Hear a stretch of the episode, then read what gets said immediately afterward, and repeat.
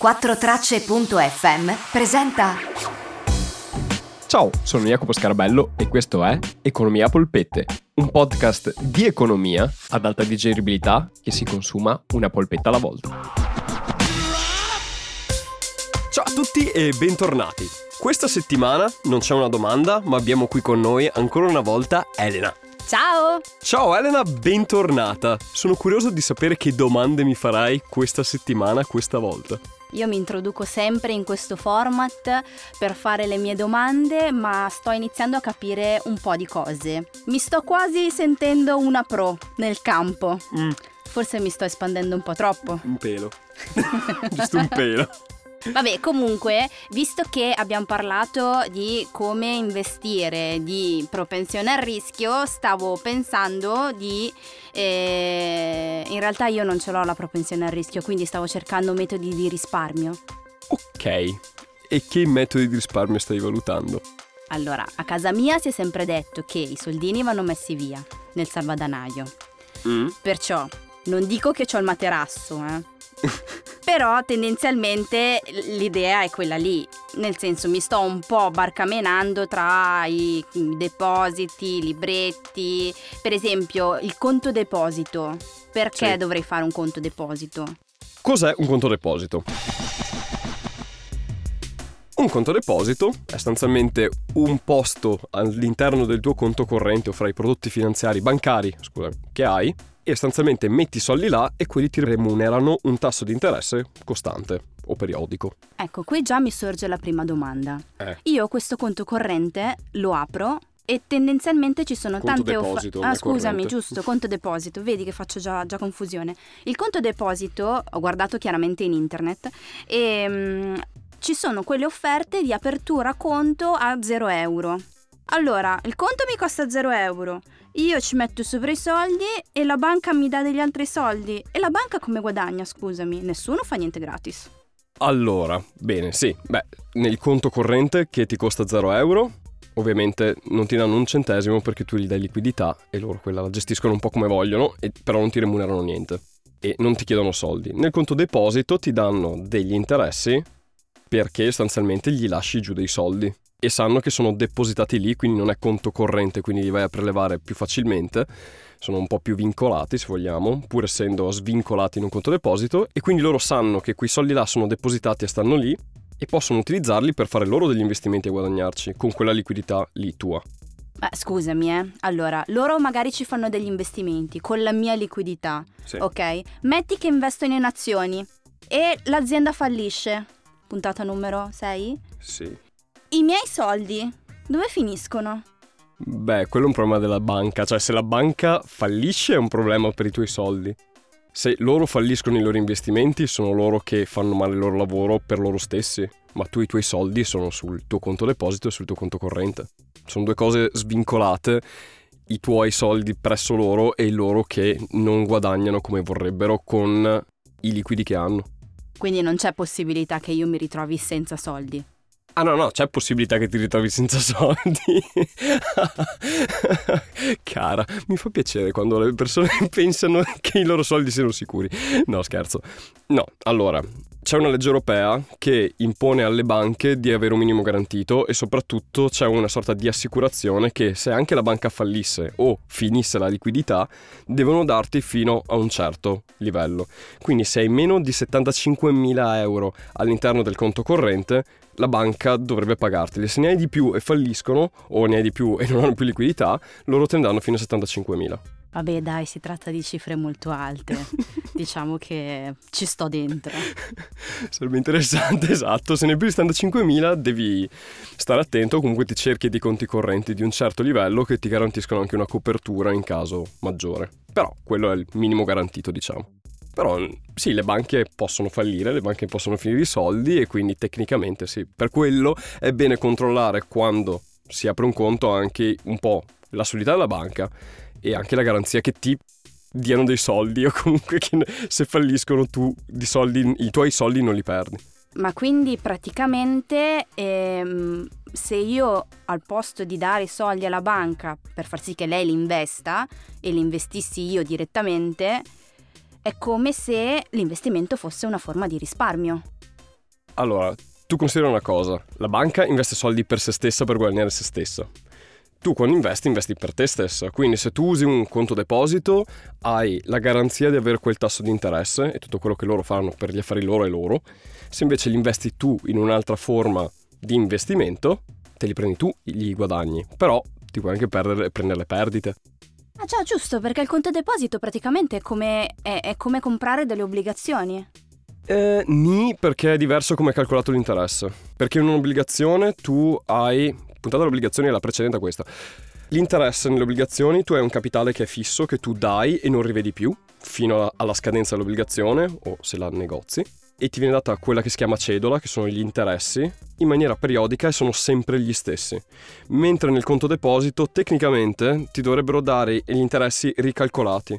Cioè tu hai un deposito, ti vengono pagati gli interessi all'interno dello stesso deposito, i prossimi interessi sono calcolati su un nuovo capitale che include gli interessi precedenti. Quindi, anche se gli interessi sono così bassi, che in realtà non vedi la differenza sugli interessi che in cameri, però sulle grandi cifre ti danno più soldi. Sono due diversi tipi di capitalizzazione. Quella dell'obbligazione si chiama capitalizzazione semplice, quella invece del conto deposito è una capitalizzazione complessa, perché tu reinvesti il capitale ogni volta. Ho capito. Cioè non è così difficile, forse posso spostare i soldi dal famoso salvadanaio al conto deposito come primo passo per aggiungere degli interessi al mio capitale, no? Potrei iniziare a fare così. Sì, beh, piuttosto che lasciarli lì come vedevamo sulla puntata sull'inflazione, se tu lasci i soldi sul tuo salvadanaio, sono lì per, per essere corrosi dall'inflazione. Adesso ti andrebbe di lusso perché l'inflazione è a zero, o comunque molto bassa, o addirittura negativa. Però se fossi in una situazione normale, tu perderesti ogni anno il 2% del valore dei tuoi soldi, perché c'è un 2% di inflazione, quindi i tuoi soldi perdono valore. Mentre se tu li metti in un conto deposito, magari riescono a matchare, a, incon- a, darti esattamente l'inflazione, quindi ti protegge almeno dall'inflazione. Se tu usi altre forme di investimento che remunerano di più, invece porti a casa dei soldi. Allora, se non si fosse capito, io sto stalkerando Jacopo per riuscire ad ottenere un, una formula magica che mi porti ad avere un pochino più capitale rispetto a quei 10 euro che ho in banca. Quindi, l'altra domanda che mi faccio è siccome non ho una propensione al rischio così elevata e non me la sento di giocare in azioni, l'altra cosa sicura che mi disse mio nonno è il mattone vale sempre. Ok, sì, è un, una, una, cosa che si dice molto in Italia, ma vedo che va molto anche all'estero. Mm, sì, puoi investire in case, ma anche le case hanno un loro mercato, hanno un loro andamento che sale e scende. Tu puoi comprare una casa adesso, cioè è esattamente come investire in azioni, per certi versi perché tu compri un immobile che diventa tuo, è, tutto tuo in quel caso, non è come un'azione che tu hai una porzione in società, e i soldi o li vedi perché affitti qualcuno e quindi hai una rendita da quella casa, più le rogne della gestione aggiungerei, e quando la vai a rivendere fai il guadagno. Però può essere anche che tu compri la casa quando il mercato è in espansione o sei in una piena bolla speculativa, quindi tutti stanno comprando casa e poi fra dieci anni il comune, la città, tutto fanno un piano di espansione ed è pieno di case in giro. Quindi il, il, valore delle case crolla perché è molto facile trovare case più economiche di quello che hai pagato tu e in realtà hai perso soldi. Quindi è, c'è sempre un rischio. Il mattone andava negli anni 70-80, meglio ancora negli anni 50 perché l'economia era in costante crescita. Adesso insomma è un po' più ciclica la cosa, va su, ma l'edilizia adesso non è che se la passi benissimo, possiamo dirlo. No, perché mi pareva di aver imparato sulla puntata dell'inflazione e che stimando e, e, o in realtà sognando un'inflazione del 2% costante, anche la, il valore della mia casa sarebbe cresciuto costantemente, però effettivamente il, la teoria e l'utopia non, non si realizzano mai. Ma più che teoria e utopia, inflazione e valore della casa sono, non sono legati fra loro. No, non è che perché sale l'inflazione allora sale anche il valore della casa. Nel senso che sì, l'inflazione indirettamente è legata al mercato immobiliare perché fa parte dell'economia, però comunque è un mercato a sé che ha un suo ciclo e un suo andamento. No, nel senso che cioè, mi pare di aver capito che l'inflazione include tutti i mercati, mentre io adesso sto andando specifica su un mercato solo. Esatto, quindi l'inflazione include tutto. Ci possono essere mercati che sono rombanti, hanno i prezzi che continuano a salire, altri che che invece calcolano a picco, l'inflazione dà una media pesata dei due. Quindi magari l'inflazione è al 2%, però tu hai un mercato, che ne so, del tabacco, to, che va salendo, quindi i prezzi continuano a salire delle sigarette e consuma tanto, quindi hanno un peso grosso, e però in realtà il mercato delle case sta calando, la media fa 2%. Perfetto, quindi in verità, allora sto pensando che l'altra cosa che mi diceva mio nonno era mm, le collanine, l'oro. Hai visto che si è proliferata questa cosa del compro oro? Certo. Cioè, l'oro è, è, è, da sempre e rimarrà sempre la materia più preziosa, no? Quindi comprarsi... È un bene rifugio. Dai, comprarsi un lingottino d'oro nei tempi di carestia, ma poi chi se lo compra nei tempi di carestia l'oro? Allora, l'oro conviene comprarlo non nei tempi di carestia, conviene comprarlo quando i mercati azionari e obbligazionari vanno molto.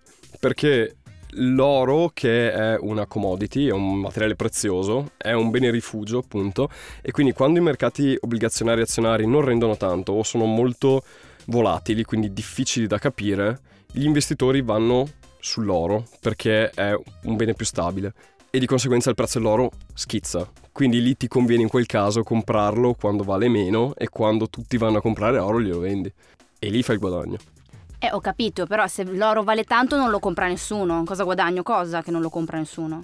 Eh no, è, è sempre una compravendita, quindi tu lo vai a rivendere più alto rispetto a quello che l'hai comprato tu, ma qualcuno potrebbe aspettarsi che l'oro salga ancora rispetto al prezzo che gli fai tu. Quindi tu glielo riesci a vendere. E poi sta lui quando se l'è comprato effettivamente vedere se l'oro sale ancora o scende.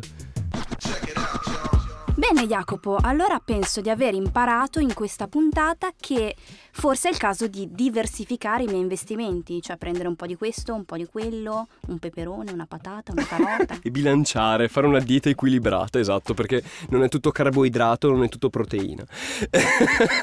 esatto, no, esatto, perfetto, guarda, l'hai capito mo- meglio di me che, che te lo stavo raccontando, però esatto, la cosa più importante è bilanciare gli investimenti, non focalizzarsi su una cosa sola e bilanciare i rischi. Quindi tu puoi anche metterti su qualcosa un po' più rischiosa, quindi guadagnare lì, e bilanciarla con qualcosa di meno rischioso, quindi se quella va male, la controbilanci. Ovviamente ci vuole un po' di esperienza, ci vuole un po' di, di capacità nel farlo e di conoscenza. In caso puoi farti aiutare da qualcuno che ne sa. Però sì, perfetto. Va bene Jacopo, allora quando arriverò a 15 euro ti offro una birra. Perfetto, cioè io non dico mai di no a una birra. Con le polpette, perché polpetta è il sugo e la birra la morte sua. allora, bene, grazie mille Elena per essere stata presente anche in questa puntata per le domande, per quello che è venuto fuori. Io vi saluto ragazzi. Ciao Elena e ciao anche voi che ci avete ascoltato. Io vi ringrazio per averci ascoltato, noi ci risentiamo settimana prossima, come sempre vi auguro un'ottima settimana e ciao da Jacopo.